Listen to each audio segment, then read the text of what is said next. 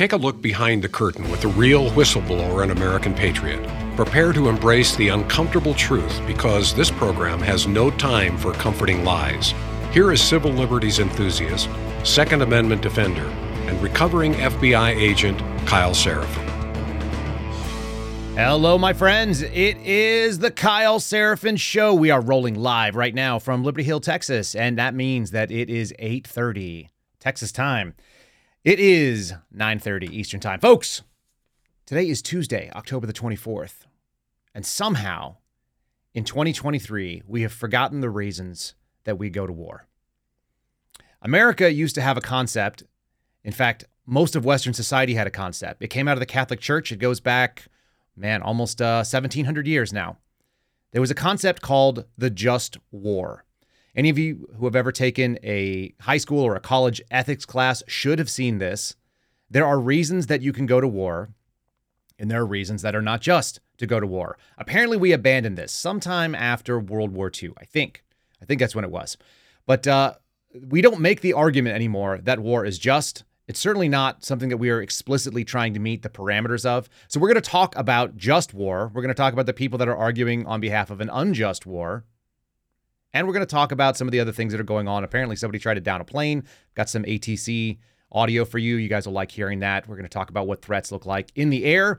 Uh, I will also refer you, if you want to know a little bit more about how unsafe the airways are, you can go listen to our two different episodes that we had with Sonya LaBosco, who is a uh, federal whistleblower. And she is, in fact, one of the people interviewed on the whistleblower panel for the police state, for the movie that we just had released yesterday. I know a number of you that were in the live chat have already seen it, and um, I think it's been compelling. There's an overwhelming number of people that are tagging me on social media, letting me know that at the end of this particular movie, you were on your feet, standing ovations, and singing the national anthem. Um, I feel like in some ways that's what we need right now. We need just a little bit, a little bit of patriotism. We need a little bit of hope and we need to have the awareness of what's happening. So, we're going to cover all those things. Let's see what else we got going on. There's some stuff going on with the COVID vaccines. We talked to you the other day about how the, the uptake on it is very, very low. This is obviously concerning to the mainstream media. Um, you'll also know that they've increased the price. You think it's about money? Might be.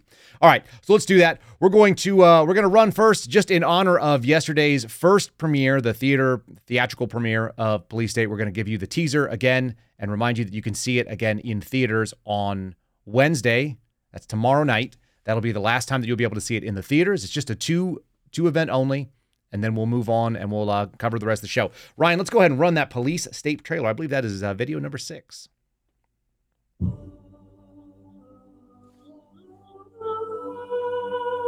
We honor you, Father, for all that you've done for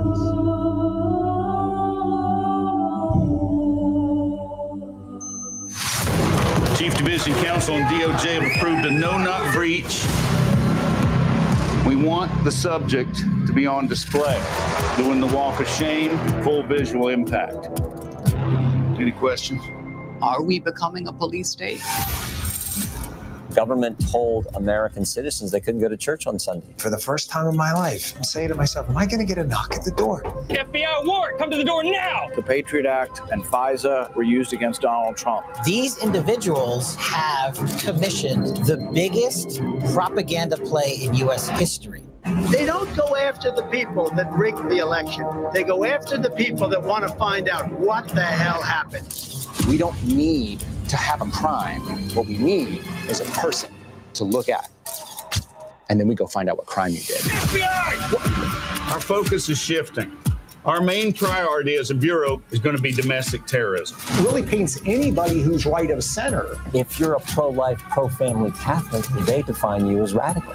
These are anti government. We have freedom of religion and freedom of speech. Violent extremists, and they must be dealt with we can do anything we want.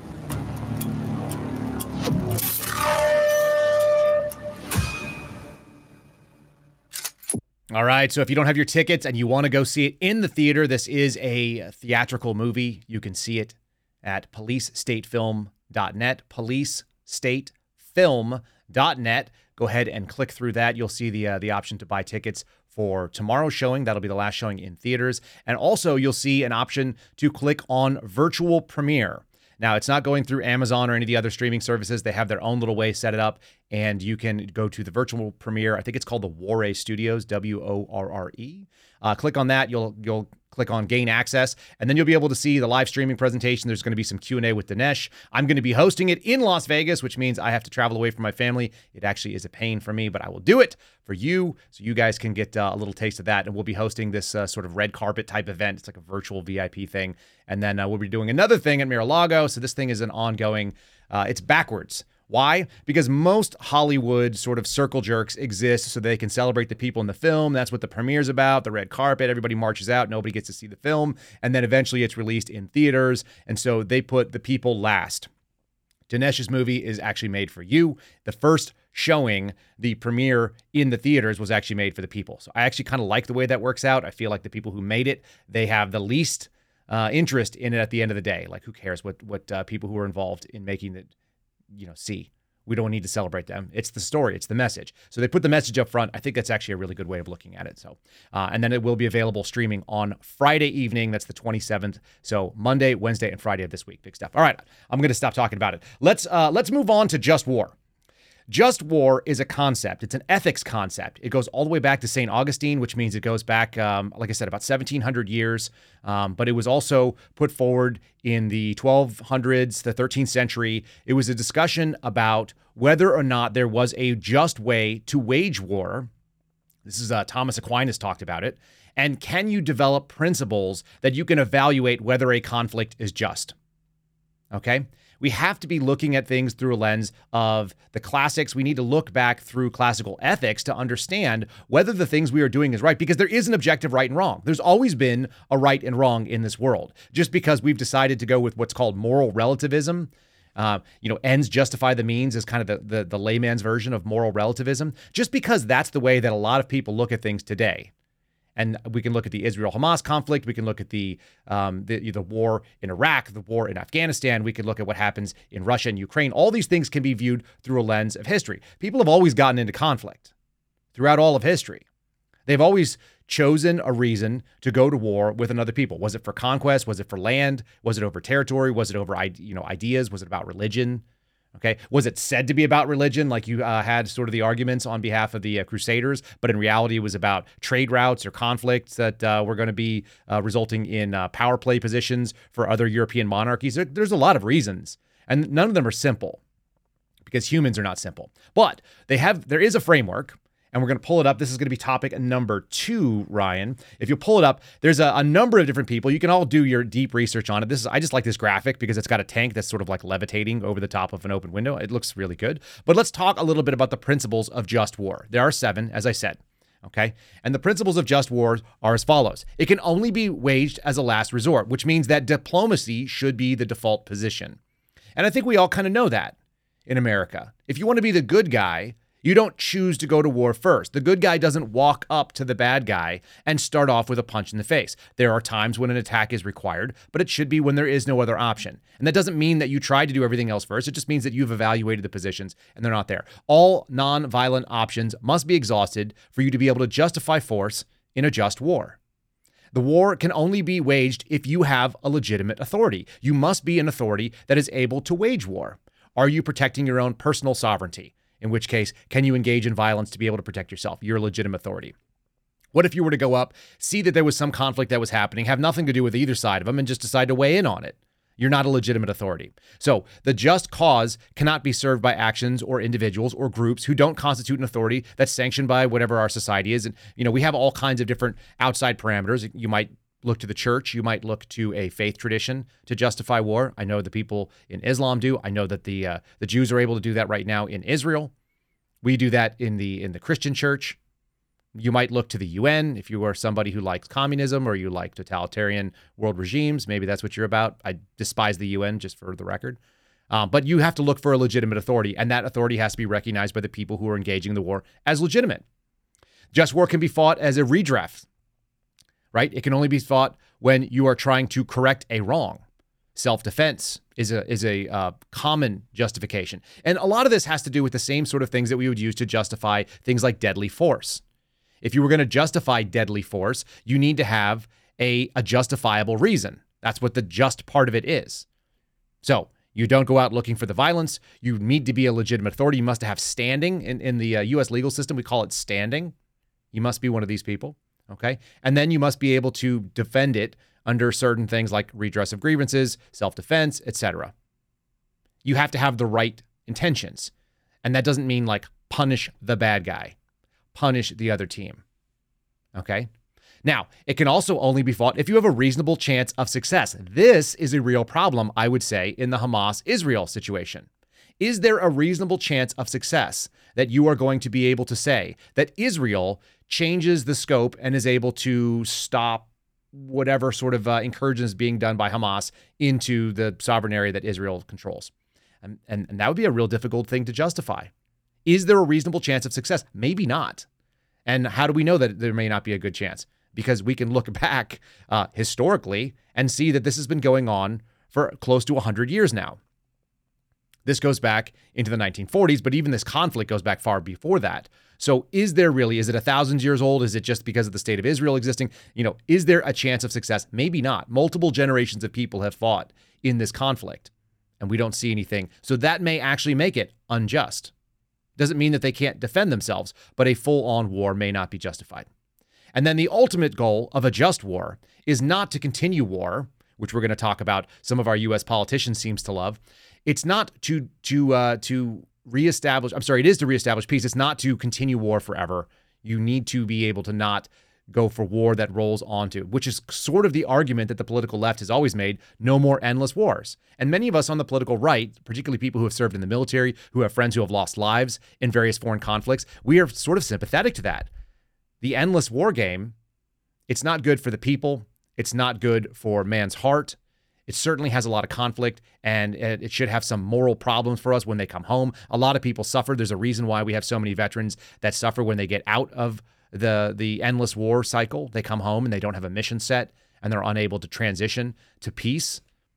Maybe that's because it was never set up as a as a, a goal. And in order to have a an end goal of establishing peace, you actually have to have a plan.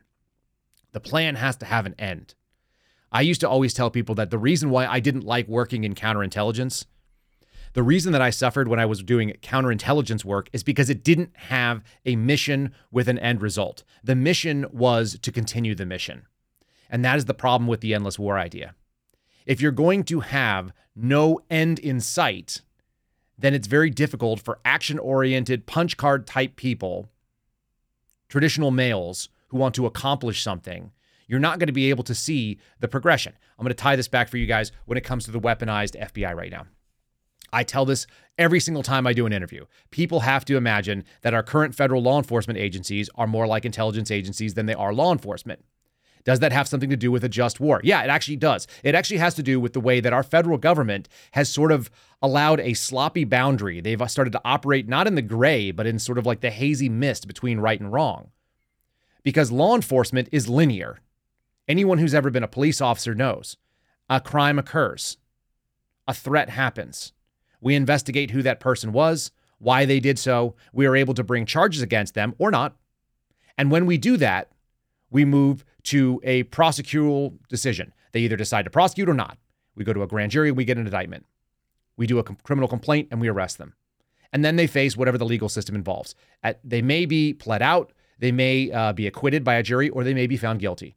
That's it. That's linear. And at the end of it, there's some appeals, but it ends either in somebody free or somebody in jail.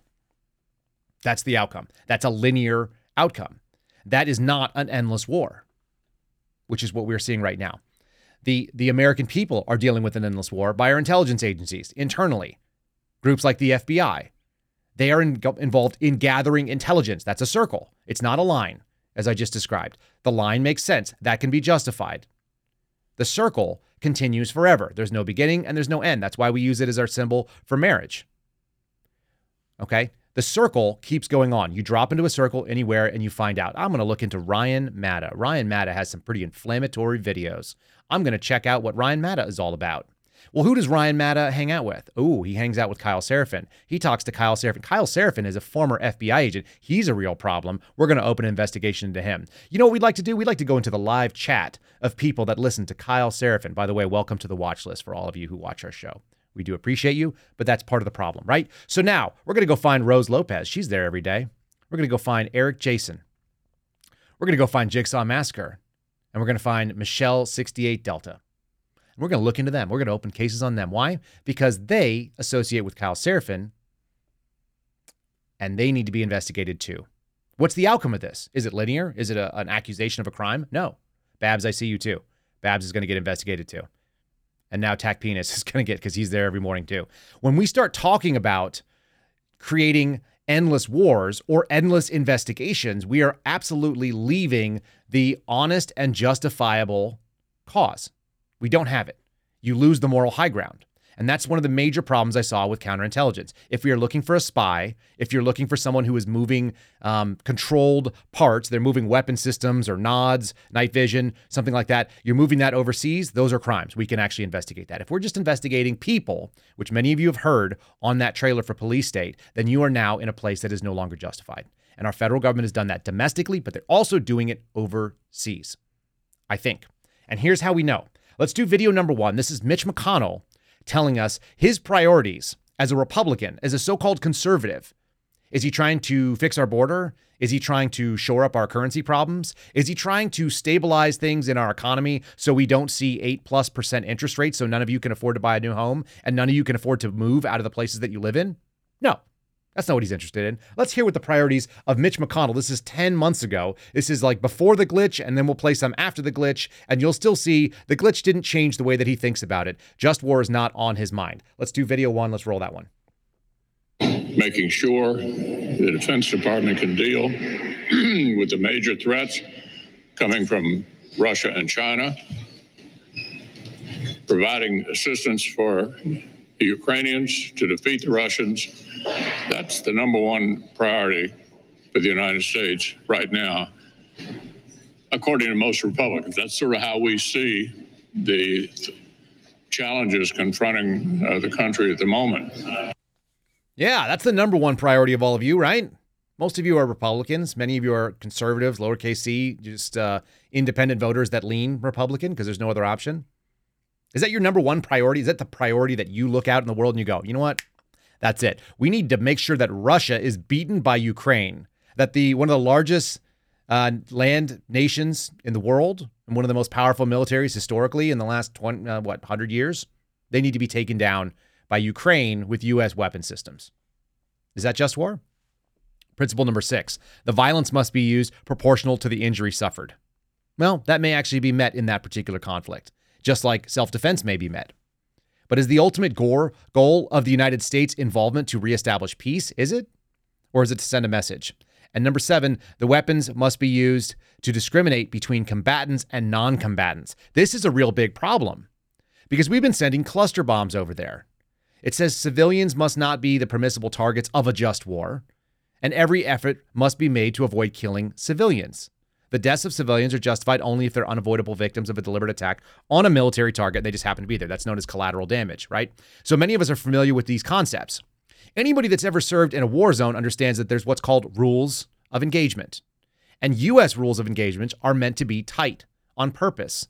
We have highly trained members of our military, and they are only told that they are allowed to engage combatants as they are appropriate. And they can be tried otherwise. We'll try them back home. We'll put them in front of a military tribunal. If they desecrate a corpse, we go after them in our military. Even if they did the right thing and they killed a legitimate combatant, if they don't render aid properly, we consider it to be a problem. But we can't enforce that when we are doing proxy wars, which is why these guys love a proxy war. They absolutely love to send this stuff downrange and not be responsible for it. Cluster bombs, cluster munitions, those are um, weapon systems that break up from one into many. And then there's all kinds of explosives littered all over the place. In the military, you call them UXOs, unexploded ordnance. Those can explode on a troop, they can explode on a civilian vehicle, they can explode on a toddler who's playing in an open field. And that's why cluster munitions are a big problem. It takes forever to clean them up because you send one weapon downrange and then you have to deal with 50 or 100 smaller particles that are now dangerous. Is that part of just war? Is that something that we can justify? And then why are we using things like biological weapons when, in fact, are those proportional responses? Can they be used to discriminate between combatants and non combatants? There's a reason why we all signed against this Because historically speaking, in the political West, we wanted to have the justification, the ethical justification for saying that just war exists and we are participating in it. You want to paint yourself as a good guy, you have to be involved in some principles. And those principles historically in the West are just war. We're not there. And like I said, the problem with a lot of different war is that when you start waging it against an enemy that is amorphous and you don't care about justifying it anymore, you suddenly don't care about doing it against your own citizens either. And many of us are dealing with it. And that, my friends, is exactly what the police state movie is about. When the tools of war, surveillance, and so on are used indiscriminately on a population that is internal, that's also not just. So these things all relate. This is a very timely movie. It's a timely video to watch. I think you're going to be very upset about it, but the upside is, as many of you found out, it also has a message that is going to remind you why you should be an American and why you should love this country because we actually do aspire to these things. All right. I saw it mentioned in the chat, so it's a timely time to bring it up before we change topics here. Let's talk about my buddy Garrett O'Boyle's merch store, the-suspendables.com. The question came up, hey, what is that shirt? That's kind of neat, Kyle. Yes, it is, in fact. This is today's just released Last Line Substack Own the Night t-shirt. Many of you guys who have ever looked through night vision goggles will recognize this sort of that tinge, that black and green. It's usually the flip of that, but that's okay. This is my version of it. This is the uh, one that I'm wearing. I'm wearing a size medium. I wear 100 about 180 pounds. I'm 5'8". Now you guys can know. You know what the model's wearing. Here it is. Limited edition merch drop. Boom. I'm just going to pull it back. There it is. This is Garrett O'Boyle's Substack logo, right? It's an M4. Many of you will see it. It's got a uh, an EOTech on top of it and a laser, probably a DBAL device, some kind of a little flashlight. And then what do we see on the end here? Boom. The pen. The pen can be mightier than the sword, except when the sword is mightier than the pen. It is uh, the musings of Garrett O'Boyle. If you guys want to go to Last Line Substack, then check that out. It's Last Line, thelastline.substack.com. You're going to be able to read Garrett's musings, his thoughts out there. It's um, by invite only, but I think he's starting to invite all of you. So if you're a listener and you let him know as you guys go and request to join his Substack, and you can actually uh, support him specifically right there. You can be a, uh, funded supporter if you want to support the O'Boyle family and his musings. And once again, fantastic logo. This is a really cool logo to wear on. I guarantee you. I haven't worn this out in public yet. I just this is the first time I put this shirt on. I've been holding on to it for you guys for this limited edition drop, and uh, that's how you do. The dash suspendables.com. You can use the promo code Kyle if you want 10% off the shirt uh, or 10% off anything else you buy there the-suspendables.com and um, you know take the 10% off. It just says says where it came from. All right folks let's keep pushing forward because the us is in fact preparing for war. This is topic three. This came from breitbart. This came out yesterday. I'm going to pull up my article on my end. They're not they're not being shy about it. Go ahead and bring up topic three if you would ryan. We're talking about we're talking about uh, there it is. Sorry uh, Defense Secretary issues a prepare to deploy order for U.S. troops. Why? Are we involved in a war? Do we have a, a threat that's uh, that's affecting the U.S. homeland? No. But we're still going to do it. Additional troops being placed on orders to deploy as of Sunday. This is the uh, Defense Secretary Lloyd Austin, our, our Mr. Woke. This is the guy that wore the Darth, Darth Vader mask. You remember him? He had the uh, the face shield covering that, plus he had a mask on underneath it, and he had more ribbons than anyone else. But he looks kind of like a fat body at this point. Pretty sad. Is he going to war? Is he going to go lead the troops at the front? No. He said, I've placed an additional number of forces on prepare to deploy orders as part of a prudent contingency plan to increase their readiness and ability to quickly respond as required. Quickly respond to what? What part of the United States is involved in this? We do have some hostages that have been taken by Hamas, which we had our president dox our Delta Force guys. That was awesome. No respect at all for what we would call OPSEC or operational security. So the White House being run by children and maybe even like mentally toddlers who are um, putting out pictures of some of our most elite operators who spend their lives not being on social media and not cultivating a following and not trying to have a bunch of people know who they are because of what they do. The people that work in that area tend to be incredibly humble when it comes to discussing what it is they do for work because that's the ethos of the quote unquote quiet professionals. In the meantime, our Biden administration decided to dox all those guys, so that's really good, letting them know, putting their families at risk because these guys do dangerous stuff. And I said guys because it's men. That's who does that. Men do it in places where maybe we're not even supposed to be, but we need to be there. And now you've just endangered them. The number of forces that are being uh, put on this prepare to order uh, was not specified, but the Pentagon previously confirmed that there was roughly 2,000 of them. So 2,000 troops are getting the notice that they may be going to do the mission set that is uh, that is required of them by the commander in chief, but not necessarily required by just war theory, and not necessarily making an argument. I mean, have any of you heard anyone trying to tell us that there are the seven justifications for war and this is how we're going to do it? That we're going to go in because we don't care about declaring war anymore. We don't care about it. We don't care about uh, going to Congress and asking for a declaration of war. We don't say that this is a righteous foe and we are going to declare war on this enemy. It doesn't happen. We used to demand it. The Constitution demands it. But in a, post constitutional society where we don't seem to care about even what the rules of our own country are, we'll just move right on past it. We don't care. The American people are not clamoring and demanding a, uh, a, de- a declaration of war, whether it be on a foreign terrorist organization, on a specific entity like Iran, a state actor, on on Russia. Are we going to do that? No, we don't have the courage of our convictions. And in some ways, to me, that's the same way that we saw a de- declaration of war on the suspendables. I hate to tie this back, but there are some small versions of it that you can experience in your own life. I see Garrett's in the chat right now. And he had war declared on him by our federal government. Did they have the courage of their convictions and say, We are going to fire you? You are terminated for actions that are not appropriate for your job? No. They said, You can't come into work anymore because we have some doubts about you that we can't substantiate, and we are going to pull your security clearance. That's what they did to me. It's what they did to Steve Friend. If you watch the show, the suspendables all were suspended indefinitely. And in a lot of ways, that's like a soft way of going to war. They didn't declare, you are unrighteous, you have done something wrong, we are terminating your employment. No. They said, we're not going to ever talk to you again, we're going to ghost you, we're not going to pick up the phone. But uh, will you break up with us? Because we don't want to be the bad guy. That's what they did. And it's what we're doing in all these conflicts as well. The American people have sort of sl- softly and subtly decided that the the rules don't apply and we don't care. We don't care about holding our politicians accountable, and they've heard it loud and clear. Are you voting these people out? Mitch McConnell just told you 10 months ago. That's when that video was. 10 months ago, the number one priority for Republicans was not any of the things that you seem to care about. It was what they care about, which was going to war and funding a war that we don't want to play in explicitly. We're not going to declare it. Let's do video number two. This is Mitch McConnell talking just three days ago. Has his priority set changed since they've gotten rid of the speaker and they showed us that we don't like having RINOs, that the America First guys stepped up and knocked out somebody that was not fulfilling his uh, his obligations? We'll see. Video two. Let's run it. Senator Vance told me he thinks the president should have to come and make the argument on each of these separate priorities, and no one, especially not Republicans, should be giving him cover on something like explaining to us what the goals are in Ukraine and how long that's going to last. Well, there are some differences of opinion among Republican senators about this. I, I don't view it's about whether we give Biden credit or not. This is a question of whether it's a serious threat uh, to the United States. Uh, if, if the Russians aren't defeated, they'll go into a NATO, NATO country next. And the notion that somehow our Asian allies are unconcerned about Ukraine is completely wrong. The, the, Prime Minister of Japan said if you want to send President Xi a message, beat the Russians in Ukraine. Yeah, yeah, yeah, yeah. We need to make sure we beat the Russians in Ukraine so that we can send the Chinese president a message on behalf of the Japanese president. Did you just catch that leap? He just said a bunch of words, and people are used to going like, "Well, that was a sentence, so you win."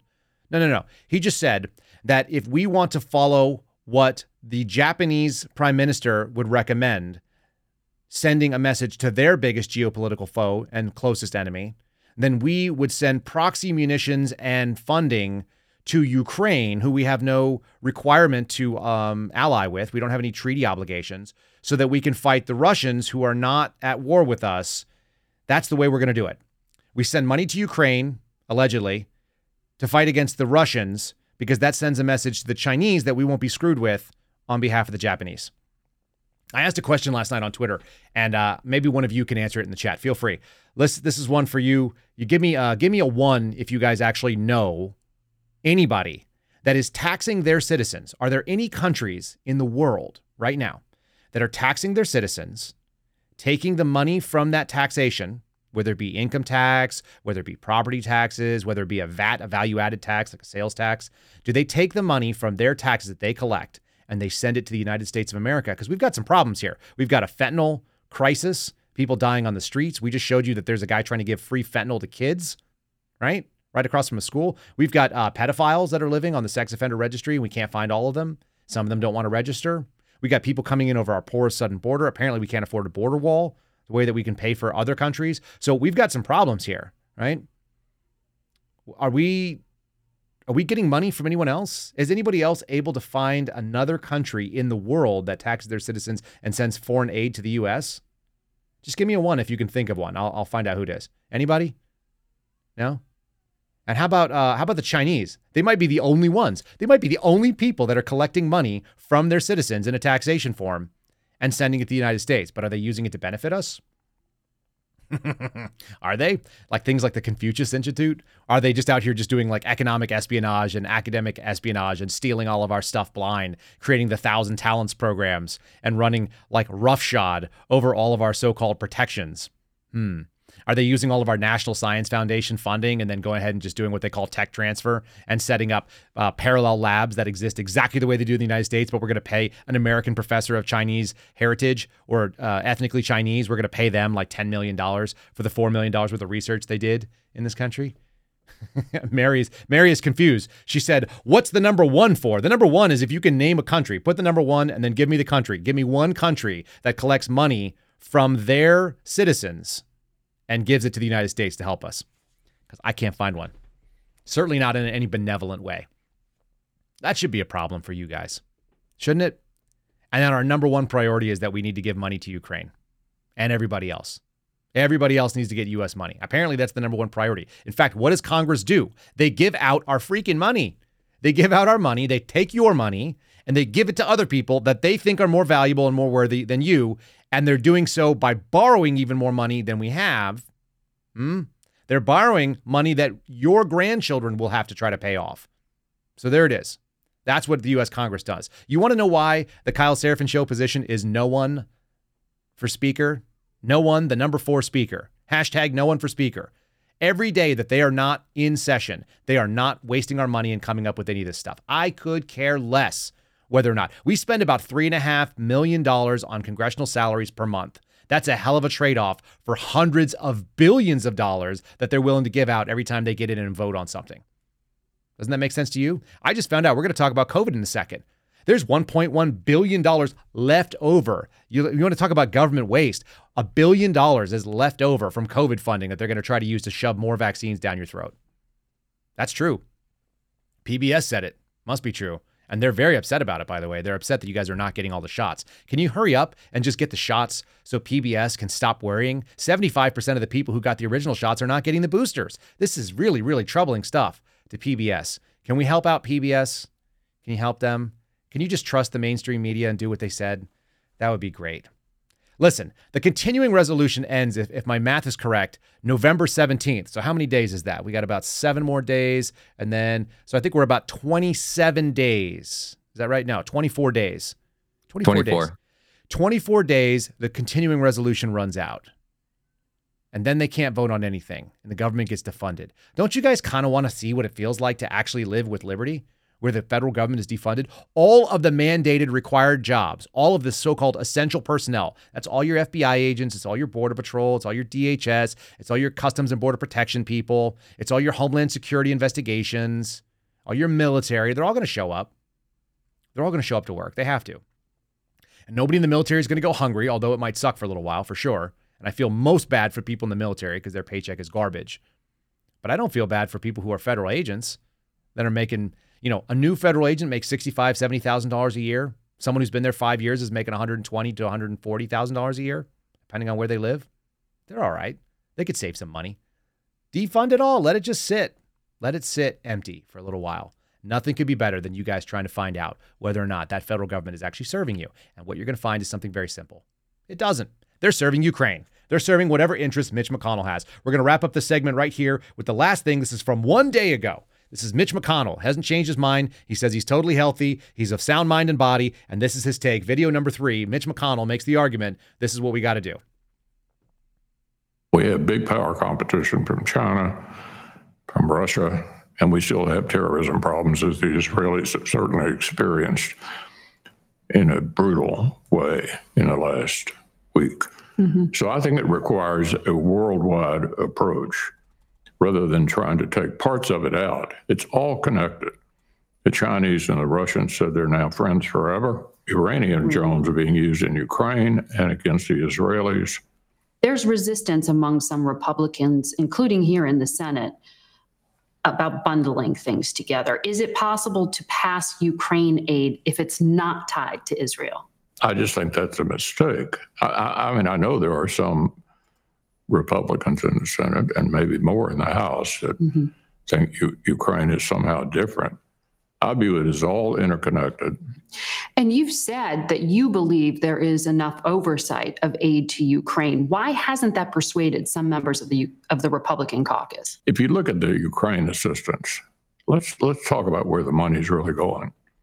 A significant portion of it's being spent in the United States in 38 different states, replacing the weapons that we sent to Ukraine with more modern weapons. So we're rebuilding our industrial base. That's what President Biden's seeking to do. It's it's correct. No Americans are getting killed in Ukraine.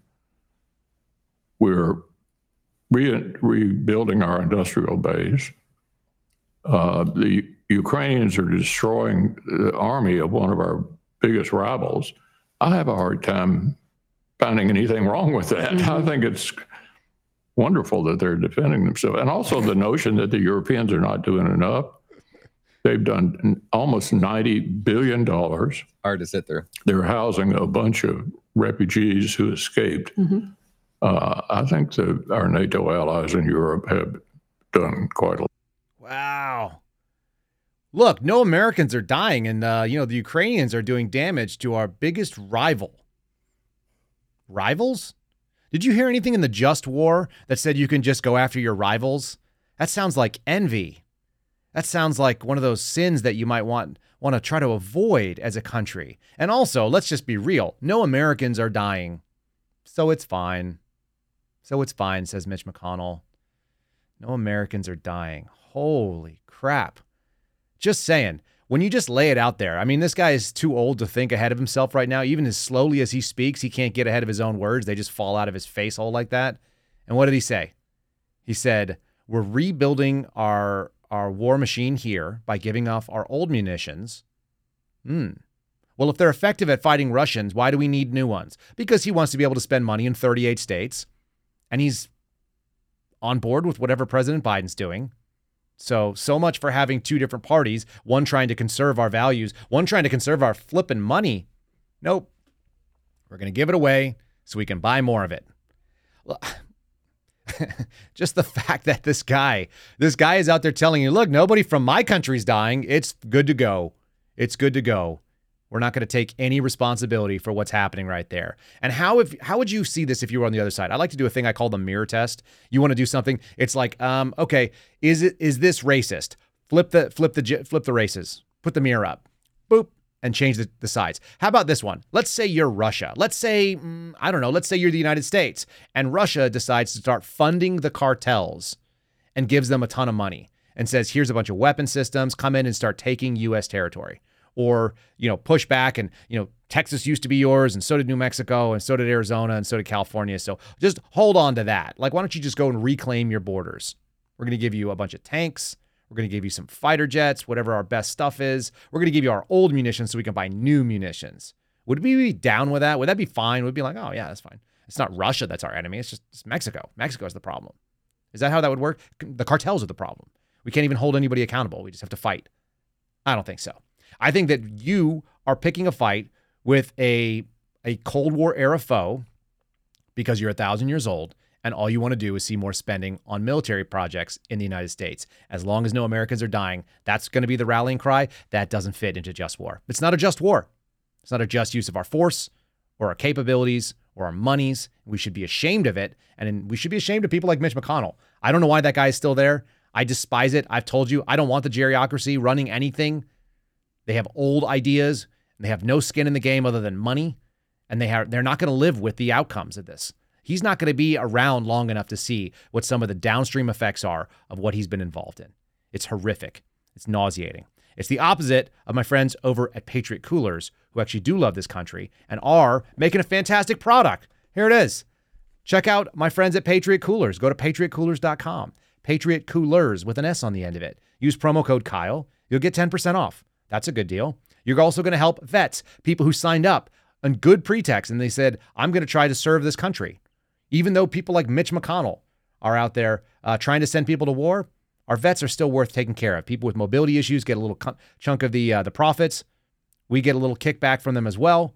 Promo code Kyle K Y L E saves you ten percent, and you can have one of these fantastic products, one of their uh, their their tumblers. I've been literally using their products for I think we're coming up on like six years now. I think I got my first one in October of 2017, and I was using them on surveillance. Uh, people who know about surveillance know you're going to need a little bit of coffee if you want it to work, if you want to be able to be uh, effective. And check this out, bam!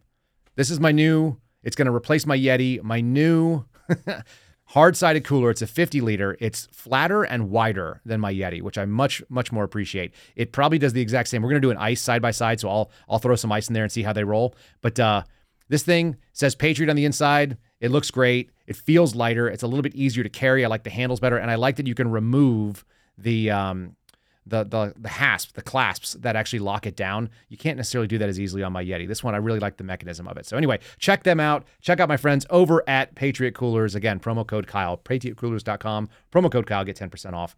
Uh, good folks, not trying to start an endless war, although they are patriotic, and you will feel good about having one. And you'll feel the same way about watching our police state movie. If people are standing up and singing the national anthem, there is still a sense of what America is. America used to always want to be the white hat. They wanted to be the cavalry that comes in and saves the day. Right now, we're just like throwing money like a like an evil uh, Bond villain into this global conflict. Right? I mean, have we declared war on Russia or Iran or any of these people? No. Have we declared that China, like we built, we made China what it is? In fact, I just did a really interesting interview with Roger Stone who talked about opening the door to China and the fact that the Bushes are responsible with that most favored nation trade status gave them the opportunity to become the China that is the geopolitical foe that they are today. They had no choice. They were a backwards agrarian society when they opened it up under Nixon. And they were not a threat. And we made them our own threat. Now we're going to out there. Now we have to give money to Ukraine so we can fight Russia by proxy to let the Japanese feel good about their fight with the Chinese. That's how screwed up our situation is. Not me. That's the that's the minority leader in the Senate telling you. That's one of the most high-ranking Republicans in public office who's been in the Senate for like almost 40 years. So, if you feel good about that, keep doing what you're doing. Otherwise, no one for speaker. Shut it all down. November 18th could be a freaking great day. It really could be a good day. All right, let's press on. Let's press on and talk about COVID because that's not done yet. They're about to bring that back. We've been talking about it. The lockdowns are coming. Are you guys seeing masks everywhere? Are you seeing people wearing masks in places that make no sense? I just make fun of it now out loud. I was at the bank yesterday. I went to Chase to go cash our check from Rumble because Rumble is in Canada and they send us weird checks that are Canadian. they don't go through the ATM and you can't uh, deposit them with your phone like we've become so accustomed to. So I went face to face and I sit down and I talk to a lady at the bank who was super nice, and we had this funny little conversation. I love having these like little one-offs I, I show my kids like how uh, adults used to interact, just strange humor. A lot of it comes from my dad, I'm sure too. But I'm standing there at the counter. There's these like blue collar dudes. They obviously work in construction. They got mud on their boots. They got like t-shirts and you know some like Dickies uh, pants and that kind of thing. And they're standing at the counter. And the guy said, "Do you want my card?" and the the bank teller was a, like a young you know Gen Z type or whatever millennial and wasn't paying attention and he was like do you want my card and so I just reached my hand over and I held it out you know I was like I'll take it he looks over and it's like another guy standing at the bank counter, like offering to take his card. And he was like, he gives me this look and then he just starts cracking up because that's weird. Like he was offering his card. I'll, I'll take his card. I don't know what he's got on it, but I'll take it. And uh, so we start laughing. And I said, you know what's funny? I used to wait tables when I was a kid. And I remember somebody giving a, uh, a credit card and you know people would say you know keep the change you'd pay your your $15 bill and you'd leave a 20 and say keep the change and so this this guy that I worked with who was in his 20s and I was you know like a teenager he goes by and he, somebody drops off a credit card and he goes hey can I keep the change and it just blew this person's mind now if you had said that today I don't even think it would register with kids but uh 20 something year old asking if you could keep the change on the credit card. It's pretty funny. That'd be a pretty good tip. Uh, you could run that for as long as it played, and then eventually somebody would have to report it stolen, I guess. Anyway, this guy and I had this little moment where we were just kind of cracking up about it. And it's really simple. It's like those people aren't aren't doing uh, they're not doing COVID masks. They're they're not part. They're regular people. There's a lot of us. There's a whole bunch of us, and that's why people are not doing it. What we need to do is call out the mask people who are nuts in a respectful and polite way, but I made a joke about it. I said something about some lady, you know, who was uh, chastising me at the at the um, Ross store that I went to. I bought a dress shirt, and this lady was like, "You really need to have this. You need to have this thing." She starts giving me a lecture while I'm trying to return something. And it's like, "Look, lady, I didn't come to your store to get a lecture. Thank you very much. I came to buy a shirt or return a shirt. How about that?" Uh, but that lady is the same lady that was yelling at everybody to put on a COVID mask, 100%. So I said that to the dude who's standing there with the mud on his boots, and he 100% agrees. And I could see there were two people in the bank that were like visibly uncomfortable because they realized they were the people that were yelling at people to wear a mask too. And that's okay. That is just fine by me. We need to be letting people know that it is now socially unacceptable. We saw you, petty tyrants. We know what you're about. Mm, we're not going to do it. We're not going to wear your mask. We're not going to get you shots. We don't want to pay for your stupid war. We don't even want you to go to work in Congress. Don't tell me that you need to get work back to work for the American people. You're doing just fine. Do Jack and SHIT. We're down with both of those. I got little kids, so I have to spell it out. We're just fine with you doing nothing. Let's do that until the end of the year. We can get a speaker like maybe in January. You guys good with that? Uh, January speaker vote. That's what I want to see. Let's pull up this thing from PBS, number four. This comes from NewsHour. This is about a month old, but it's still relevant right now. This is the new COVID vaccine is here. Oh, is it? Thank God. Ah, the Center for Disease Control and Prevention. We remember them, right? CDC. Don't you guys love the CDC? They recommend a COVID 19 booster for everyone. Everyone should get it. Uh, but most people are not going to, it turns out. About 75% of the people in the United States appear to have skipped last year's bivalent booster. Uh oh. And it's getting even worse. And nothing suggests that the update is going to be any better this time around. Good. Good, people. Welcome to the team. Welcome to waking up. Okay. Urging people, this is so funny. This is from Greg Gonzalez, who's an epidemiologist at Yale. Oh, Greg. He says, quote, urging people to get the booster has really only worked for Democrats, college graduates, and people making over $90,000 a year. There's something really funny about that. This is what Dan Bongino refers to as the stupid smart people. Many of you guys know these people. They're stupid smart people. They are Democrats, they're college graduates, they make about 100 grand a year or more, and they're getting the vaccine even though it doesn't make any bit of damn sense. They trust the science, I guess. Tra- trademarked. Quote, those are the same people who will get the booster because it's not like we're doing anything differently to confront the inequities in place. What? What?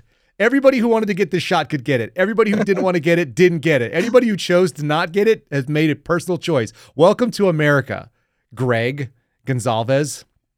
G O N S A L V E S. Gonzalez. That's like a novel way of spelling Gonzalez. Anyway, Greg Gonzalez is really upset that you're not out there getting these boosters. And so then they quote a couple things. The effects of the vaccines offered in 2021 have diminished over time. Oh, have they now?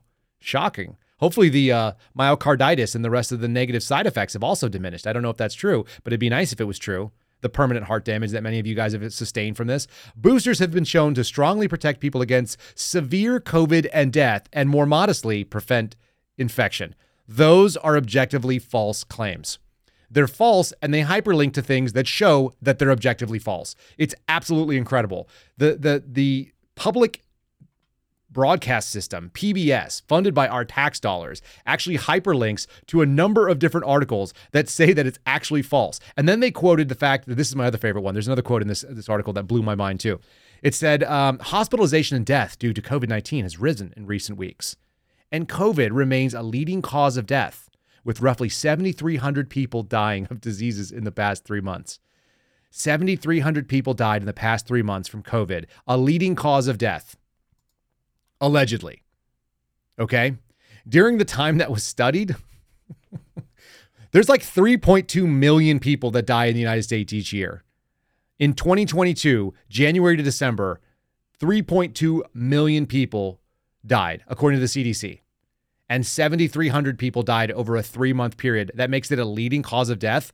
I mean, I guess it's probably on the leaderboard if you look at the top 25 causes of death or more.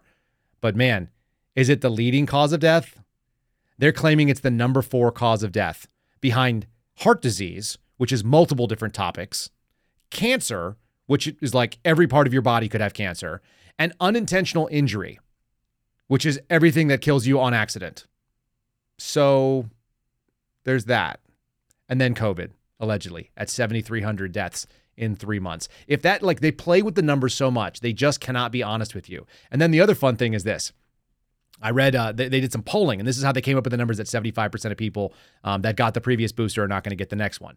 It said they've ended the public health emergency. This is like a pearl clutching moment for a so called independent source of health policy research and polling called KFF.org. KFF.org, cited by NPR, this is from April of this year, said that there are going to be some real serious impacts because Biden ended the public health emergency, the PHE.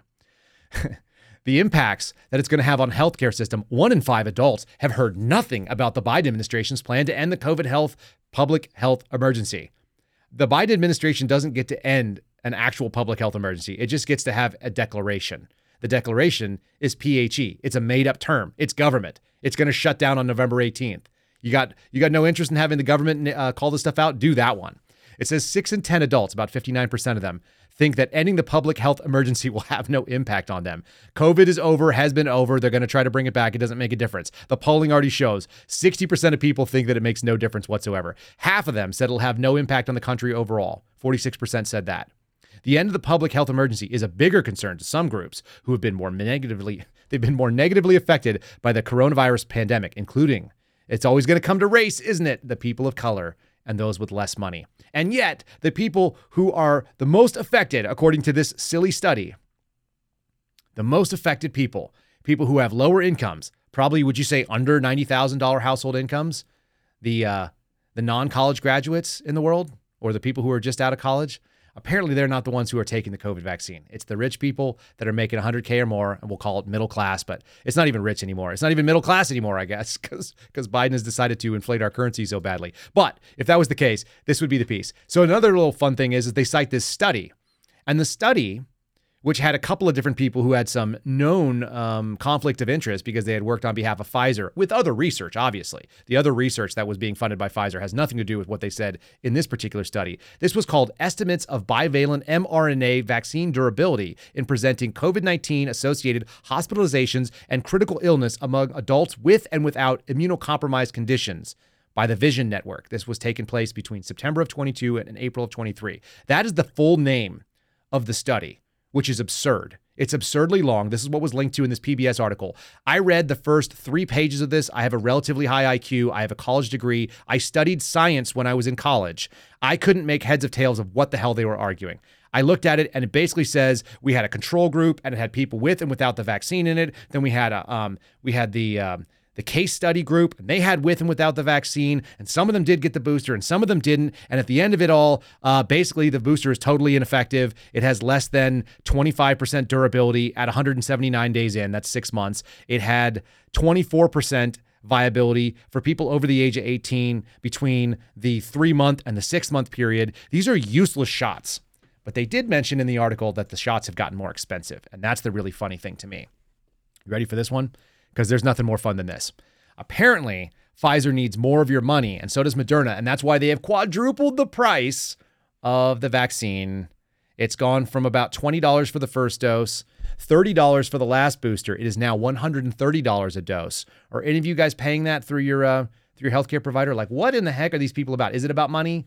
Is it just about money so we can spend money in Ukraine? Is anyone giving us money to be able to pay for the vaccines that were developed that they all so much want but nobody wants? I don't know. It makes me sick. It's all bizarre. Um, but the best part of it is, is that nobody believes you. Topic number six, Ryan, if you would. Here we go. This is from Newsbusters. Let me pull up my my proper uh, article. Here it is. what did they find out? Apparently, America's assessment of the media is the grimmest in Gallup polling's history. This came out on uh, Friday, I think. Americans' appraisal of the media is now, quote unquote, the grimmest in Gallup's history. The iconic polling company just reported for the second straight year, and only the second year in Gallup's half century history of polling on the subject, the percentage of Americans who have no confidence at all in the media has surpassed the combined percentages of those who either have a great or a fair amount of trust in it. More people distrust the media than ever. Hilarious. In a national survey, was conducted uh, for the month of September, first three weeks. Gallup asked U.S. adults to rate their trust in the media fully and accurately uh, reporting and fairly. Fully, accurately, and fairly was the things that they were doing. The question, in general, how much trust or confidence do you have in the mass media, such as newspapers, television, and radio? And when it comes to reporting the news fully, accurately, and fairly, A great deal amount, a fair amount, not very much, or none at all. A record 39% of people said they have no trust at all in the mainstream media, while 32% said they have a great deal. I'm sorry, 32%, that's like a little bit less than a third, said they have a great deal or a fair amount of trust, which is a which is a record low. Two-thirds of people is what we're going to take away from this. Two-thirds of people don't have very much confidence in the media. That has got to be an absolute crisis for these clowns. But it tells you about the rise of mainstream media falling and the, the rise of the independent media, groups like us, people like my buddy Dan Bongino, people like Dinesh D'Souza, who are going out there and does a podcast every day, sharing information that is not being covered by your mainstream when they're doing puff pieces with guys like Glitch McConnell, right? And that's what they're doing. And they're covering favorably. Like right now, they're all in on uh, Israel. But you're also seeing people pushing all in on Hamas because they're lefties and they have to. The academic community is actually very distressed with the mainstream medias who are going after and saying, uh, you know, something about the occupation. I want to do a correction because we always do a little bit more of a correction. We'll always give you the nuanced take if we can. And yesterday, I showed you a video of a guy getting trapped in a, a group of violent protesters in Minneapolis that turned into a riot. I would say they blocked off the uh, the zone and they went after. There was an old man. That's still true. None of that has changed. The guy who took that video has enhanced it and he has released a statement his name is uh, Zachary something or other. We'll play him in a second here. But he released a statement saying that he wanted to make sure that people understood that that old man was a danger to those hundreds of people that were surrounding him and beating the shit out of his car. I can't help it. I just swear. Sorry. Let's play video number four. This guy makes me sick. Wait at the end. Don't make sure you watch video four all the way through. You're going to see that uh, Black Power Fist, aka um, Liberate Palestine, or whatever it is these clowns do. Let's go ahead and do video four. I released a video yesterday of an old man driving through a peaceful protest. The man gets out of his vehicle with a knife.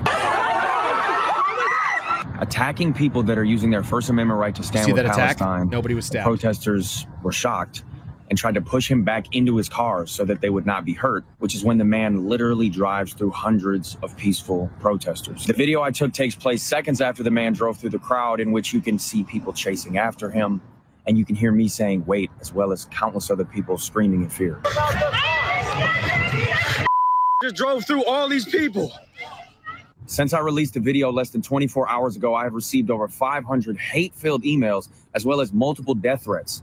This is what happens when you stand against injustice, and we cannot be scared into hiding. We cannot allow those so filled with hate to scare us from standing for what we know is right. Free Palestine.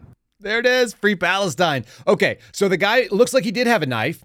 He had it at I, would call it like a low stabby position, and then he said he tried to. So this is this is the argument this kid is trying to make. This is what the mainstream media would actually do this as. This is really good. It's framing. He thinks he's going to be able to sell it to you because he showed a couple things. One, an old man stepped out with a knife after he was surrounded. Did he initiate the surrounding? No, someone else did. Did he go looking for trouble? No, he drove his car and then got stopped by a blockade that's not supposed to be there on a road that they weren't authorized to stop. Okay, then a bunch of people surround him. He stepped out with a knife because he thought that was the right move. Looks like he got punched in the face and they pushed him back in his car to keep him safe and them safe. Okay, let's say I accept your premise. Then he got in his car and drove through a bunch of people, hitting no one, by the way, slowly, without running into anybody or anyone else, or any other vehicles, which were blocking him and backed up. Okay. And then hundreds of people ran after him. You know what I think when someone tries to stab me with a knife and then they get into their car, or I help them into their car? I think maybe I should run that guy down and fight him, right? That's the narrative they're trying to push. This is absolutely perfect. This guy should have a job on MSNBC. They should hire him right now. He's got the stupid hair. He might be another race. He's definitely trying to like do that sort of a, what was that chick that uh, did the the fake hair and pretended to be black? Kind of has that kind of vibe, right? It's not even yeah. Somebody just said it was like Shaun King. It's like Shaun King, but it's not. It's like that uh, that uh, Dolaqua, uh, Rachel Dol- Dolezal, I think was the the woman. He kind of looks like Rachel Dolezal if Rachel Dolezal transitioned to a semi handsome young man. So there you go. So this guy thinks he's going to sell the stabby stabby old man needed to be chased by hundreds of people to what? Remind him that he was a stabby old man that almost ran into people? It's full crazy. But this is the way that they want to cover it. That kid only thinks he can get away with that because he thinks that tilting the narrative is successful. Like I said, he should go and try to get himself a job at a mainstream media news station right now. MSNBC would be good. He could be a field reporter for Joy Reid. That'd be fantastic. Perfect, perfect idea. And he could go by something like his name is uh, Zach. So he could be Zach Dolezal. I think that would be a good name for him on, on TV. Zach Dolezal would be good. Yeah, somebody came up with it. Rachel Dolezal. I was correct. Uh, that's what happens when I riff in real time. And so that's what's going on. We'll give you the nuanced take on it. Yeah, the guy was maybe armed. That's okay. I don't have a problem with the guy being armed. I think if he stepped out with an AR 15 and blasted the first three people that were trying to kill him, that would have been acceptable too. If you guys don't know how to shoot through your windows, and I'm not saying you should shoot through your windows on a regular basis, it's probably uh, detrimental to your financial situation. but if you learn how, like, there are courses you can go and spend money on where you shoot through car windshields and through side windows and so on. If you've never seen glass explode in front of you when you have a weapon system, if you've never like been in a crowd like that, the first thing I would do is lower each of my back windows by like just enough that nobody could get a finger in, but I want to depressurize the cabin because having a pressurized weapon go off in there, like that guy could have lethally engaged those human beings that were threatening him. A hundred percent, they could have done that. It would have been totally appropriate, right? That would have been a justifiable deadly force scenario, and I would have done so to defend my family. I uh, I don't blame him for getting out with a knife. I just don't understand if that was a good idea. But the end of it is so crazy. I did want to make sure that we played this video. There's a lot of this talk about what's happening on. We're, we're kind of sitting back and watching. I don't know whether this is going to be a good story or a bad story, but we should know that something happened over uh, the airways in Portland. This was uh, reported by the New York Times, which we could throw up on there. What is that number? Uh, we have a uh, an article that's going to be uh, topic eight. Yeah, so off-duty pilot. This is someone referred to as deadheading. Most of us know what deadheading is because we watched the movie Catch Me If You Can. Maybe you guys knew about it beforehand, or maybe you worked in the airline industry, but that's how I learned about it. Catch Me If You Can. They show Deadhead. That's a pilot who's working for the airline, but is not, or maybe working for another airline, and he's flying to like another place. So he's flying for free on standby inside the jump seat inside the cockpit. So that's how this guy breached the cockpit. But this is an off duty airline pilot, um, was apparently trying to reach and shut down the engines on a uh, passenger airliner that was flying into Portland. We've got the ATC uh, audio. I want you guys to hear just the source information. We'll figure out, like, there's no pictures released of this. If he was uh, taken into custody by the feds, which I'm sure he was, the airport liaison in Portland from the FBI would be dealing with this. So we'll see what happens next. There may be more to the story. I don't know if it's motivated by mental illness or some sort of uh, just war or unjust war or otherwise. But this is worth playing. Let's do video number, what is it, five? Let's do video five. I want you guys just to hear the ATC, and then we're going to talk about it real quick, and then we'll shut this thing down. Vector to final first course, 2059. President 2059, uh, what uh, is the threat level? The threat, the threat is now in the back of the airplane, uh, so we're, we're reduced on the threat level. Uh, uh, we're going to check in with the flight attendant to make sure everything is running smoothly, but it seems like he settled down as soon as he, uh, after one moment of going uh, a little bit overboard, uh, we put him back. So. President 2059, Roger. Just so we can uh, report this, what was the uh, highest level that uh, occurred? It escalated to a 4, uh, Fred 209, but he's out of the cockpit now. Roger, copy all. Horizon 2059, descend to maintain 6,000. 6,000, now, President 2059, when you get the gate number, we'll uh, coordinate that as well. Thank you. All right. So what they said is they're going to get him and put him. He's already in handcuffs. There's a little bit more to that audio. You can find it on Reddit if you guys want to go find that. Uh, I can uh, put it out on social media at some point. But uh, essentially, what I wanted you to hear was that they said what was the the the highest level of threat as they fill out their report from the ATC controller position. They have to fill them out. Now there actually is a tiered system, one through four. We're going to show you that. That's topic number ten. You guys might as well know what this looks like. Topic number ten, if you'll throw it up on there. So this is a uh, report. This comes from 9/11 of 2006. This is an old old piece from the Federal Aviation Administration or the FAA, who has responsibility about what goes on in um, what goes on in the airways. And the the four levels, level 1 is disruptive behavior that's either suspicious or threatening. Obviously this was only 5 years after 9/11. So this was, you know, literally 5 years after 9/11. Uh, number 2, physically abusive behavior, that's a threat level 2, that's happening somewhere in the uh, in the cabin. Number 3 is life-threatening behavior. All right? And level 4 is the highest level of threat. Now, this guy actually had uh, probably life threatening behavior, a level three, but he was already inside the cockpit, which they've hardened and made set um, kind of set behind. I would not be surprised to see if there was not some uh, some changes in policy when it comes to who they're going to let deadhead and sit in there. Level four is an attempted or actual breach of the flight deck. Well, that guy was already inside the flight deck when he did it. So when you hear people say it was a zero, it was a four out of four on the threat level, part of that is because his physical location, any threat he had was already going to be a level four because he was within the cockpit um, after the doors had closed. Okay. So that's the nuanced take on this thing. It may not be what it is. It may have been a mental health crisis. Somebody panicked. People do weird things. A lot of things have happened. You know, a lot of people went and got COVID shots, even though they didn't make any sense. Right. Um, the other thing I was going to be reminded of is those death counters that you guys saw, which we may see come back, which would be really funny to see in the mainstream media. One of the reasons why no one trusts them is that there are there are approximate and estimated estimates. I'm sorry, there are uh, weak estimates of how many people died in a three month period at the beginning of this year, 7,300. Right? That's a rough number. But in supposedly the mainstream media was running real death counts of how many people had died from COVID in real time on their mainstream news programs like 24 7. Do you guys remember that? They can't even get an estimate going back to the beginning of this year, the first three months, from a specific cause of death. Nobody knows how many people were dying.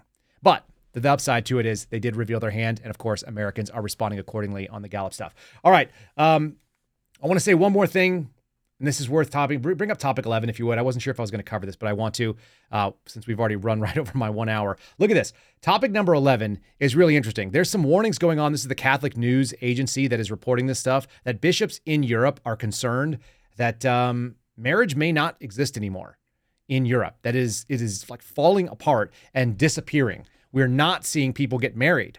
And that's one of the reasons why I think it's such a problem. When you start degrading the basics, okay? The basic things that we've always had in our society men and women getting married together and establishing families. When you get rid of those things, you open the door up to some of the weird downstream effects, like not caring whether or not you're just in a conflict.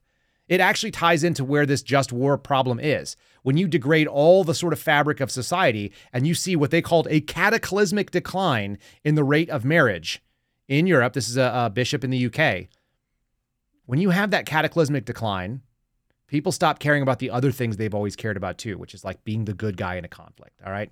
Uh, it's worth knowing that these are real problems and we should uh, address them as such. One of the ways that you do it is going out there and doing the basic stuff like meeting your neighbor, going to police state with your neighbor, have a friend come with you and go watch it and uh, enjoy sort of the normal camaraderie that have always existed between two people who don't have to agree with everything, but they still agree that America wants to be the good guy. That means we should care about whether or not we're involved unjustly in these conflicts. All right, that is our show for the day, ladies and gentlemen. We appreciate you guys joining us. We stream this thing live from Liberty Hill, Texas. It must be 9:30. It looks like 9:38 right now. Thanks for joining us. There were a whole bunch of you. We're seeing that our live chat is getting more and more busy. That's probably difficult for you guys to keep track of, but we really appreciate the support. And if you want to keep supporting us, you can visit us at rumble.com/slash Kyle Seraphin for the video version of the podcast. You will find the uh, the live chat there as we do it live every morning.